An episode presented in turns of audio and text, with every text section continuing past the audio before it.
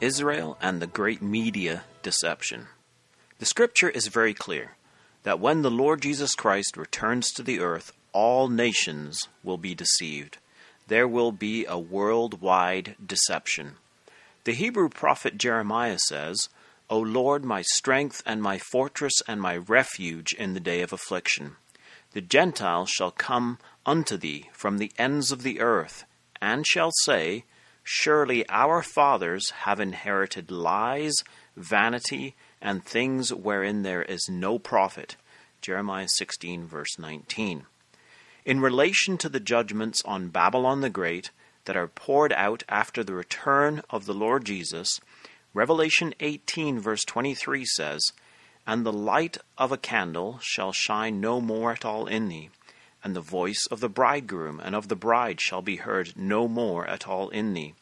For thy merchants were the great men of the earth, for by thy sorceries were all nations deceived. All nations are deceived and come to recognize that they have inherited lies. In Revelation 16, in the time of the sixth vial, when speaking specifically of the final days before the return of the Lord Jesus, the prophecy focuses on unclean teachings, spirits, going out into the world. These teachings, or philosophies, gather the nations to war against the Lord Jesus Christ.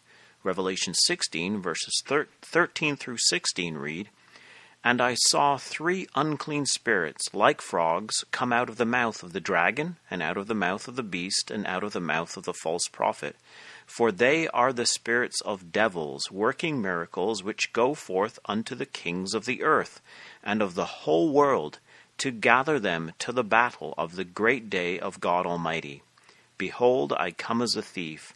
Blessed is he that watcheth, and keepeth his garments, lest he walk naked, and they see his shame.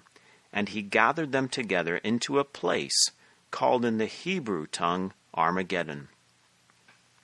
The dragon, beast, and false prophet are symbols which depict the latter day secular and religious powers which are descended from the Eastern and Western Roman empires. In other words, the European Union, Russia, the Vatican, the Roman Church, and the Greek Orthodox Church. Out of the mouths of these powers have come teachings which have gone out into the world to deceive the people. The result of this great deception will bring the nations of the world to war against the Lord Jesus Christ. They come against a Hebrew place. Combining these words with those of the prophet Ezekiel in chapter 38, we can determine that this Hebrew place is in the midst of the land of Israel an area called the Mountains of Israel. The nations come against the people that have been regathered to these mountains. The nations, in their deception, come against God's regathered Jewish people. We can see then that the lies that uphold this deception are anti Semitic. They cause the nations to come against God's regathered people. These verses, then, in Revelation 16, have a momentous warning for us, a warning to be on our utmost guard, that we do not become deceived, as we are immersed in a world of deception, in an age of lies. This deception is depicted as intoxicating wine in Revelation 18. For all nations have drunk of the wine of the wrath of her fornication, and the kings of the earth have committed fornication with her and the merchants of the earth have waxed rich through the abundance of her delicacies. Proverbs 5 verse 3 says, For the lips of a strange woman drop as an honeycomb, and her mouth is smoother than oil. The deception of this system is smoother than oil. It comes with financial benefits and status in society. It is a smooth deception. If all the nations are to be deceived, it is clear that our mainstream media will also be deceived and is going to be a source of deception. In Revelation 16, we are being warned by the Lord Jesus not to believe the media, the mouthpiece of the world governments, not to believe what we hear, not to be deceived. Today, the mass media is the tool of governments to convince the masses of their policies. Journalism today is no longer reporting the facts of an event that transpired, but subtly shaping the narrative to suit a particular ideology. Just over a week ago, journalist Matt Taibbi on Newsmax TV's The Record said, There are a couple of things about that story that are remarkable. Number one, scan the pages of mainstream news coverage today, and you will not see anybody covering that story. That's the story about Michael Morell admitting his role in that, the former acting CIA director. That's a massive story of national consequence, and it's just simply not in the news much like the Twitter files reports were completely ignored. So, what kind of country are we living in now? It's, I went to school, I'm old, en- old enough to have gone to college in the Soviet Union, and nobody read the newspapers because it was all lies and there was no real news in them. Well, we're starting to come to that same situation in America. While some people recognize this, unfortunately most do not. Even less so when it comes to Israel. The media has been biased against Israel for years, and this is exactly what we would expect from the book of Revelation and the prophets. For many years, Israel has suffered terrorist missile attacks originating from Gaza. These missiles are not highly accurate, but they are deadly when fired at civilian areas. As a tool for terrorism when fired in the general direction of Israeli towns, these missiles have killed, maimed, and terrorized Israeli men, women, and children. An Israeli town near the Gaza Strip, called Sderot, has suffered the most from these attacks. The people in these areas have at times felt abandoned by the Israeli government, as the threat and terrorism has not been eliminated. The Israeli government may be committed to defending its citizens, but is criticized and condemned so much by the media and other governments that often civilians feel they are being sacrificed to appease the critics. Rather than eliminate the terrorists, Israel has concentrated on taking out the missiles once they are airborne or mitigating the damage the missiles inflict. Israel has developed an amazing missile defense system to deal with these missiles. While in Israel, I traveled to Sderot to see for myself how this town lives under the threat of terrorist missiles. What I saw is never, never reported on the media.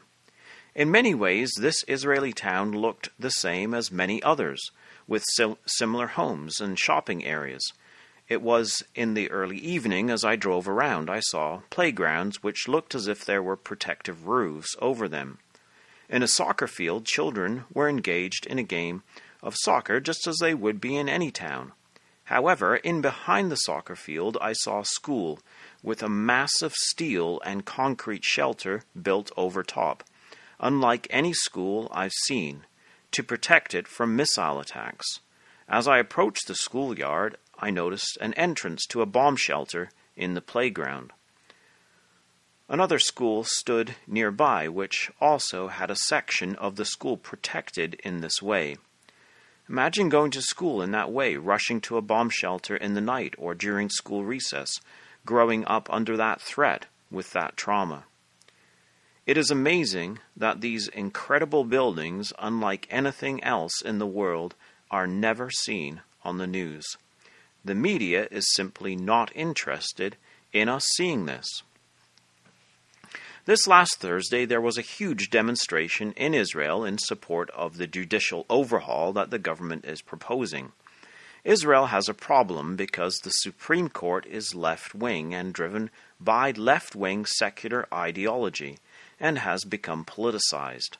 As Israel does not have a constitution, the court does not have to operate within the constitution, constitution as a basis. Therefore, the court's rulings are based on secular humanist ideology. Needless to say, those supporting judicial overhaul are more religious, traditional, with conservative values. Those against judicial overhaul are more on the secular left wing humanist side of the spec- spectrum. Also, needless to say, Joe Biden is against Israeli judicial overhaul, as is the European Union, etc. Make no mistake, this is a struggle for the heart and future of Israel.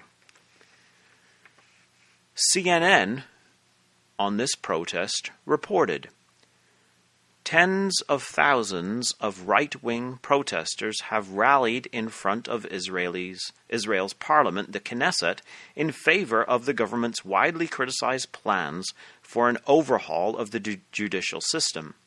After 16 weeks of nationwide protests against the controversial overhaul, this was the first mass turnout of public support in favor of the reforms.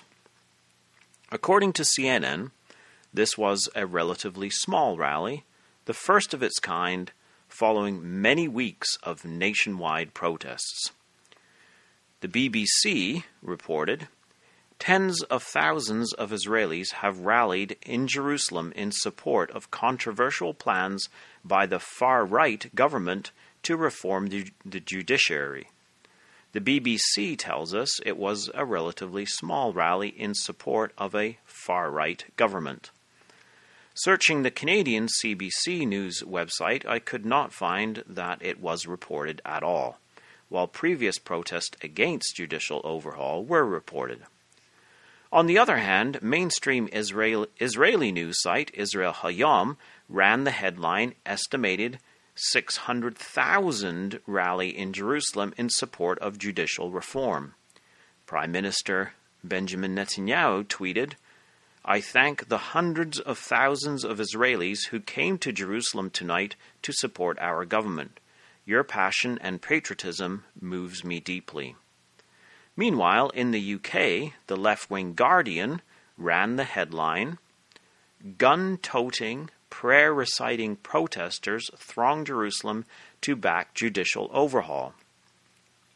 While prayer reciting is a good thing from my perspective, to most, this would be a very disparaging headline. In fact, depending on how it is read, it could be seen as anti Semitic. The Guardian put the number at 150,000. The question is, is what are the facts? Did tens of thousands attend the rally? Hundreds of thousands? Or 600,000? What kind of people were they? Is Israel's government far right? Were the previous protests nationwide?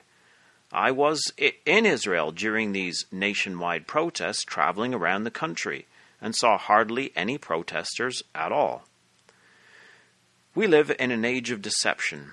Jesus warned us it would be this way, that the whole world would be deceived into attempting to destroy the nation of Israel.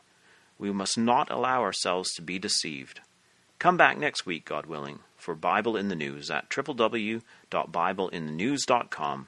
This has been David Billington with you.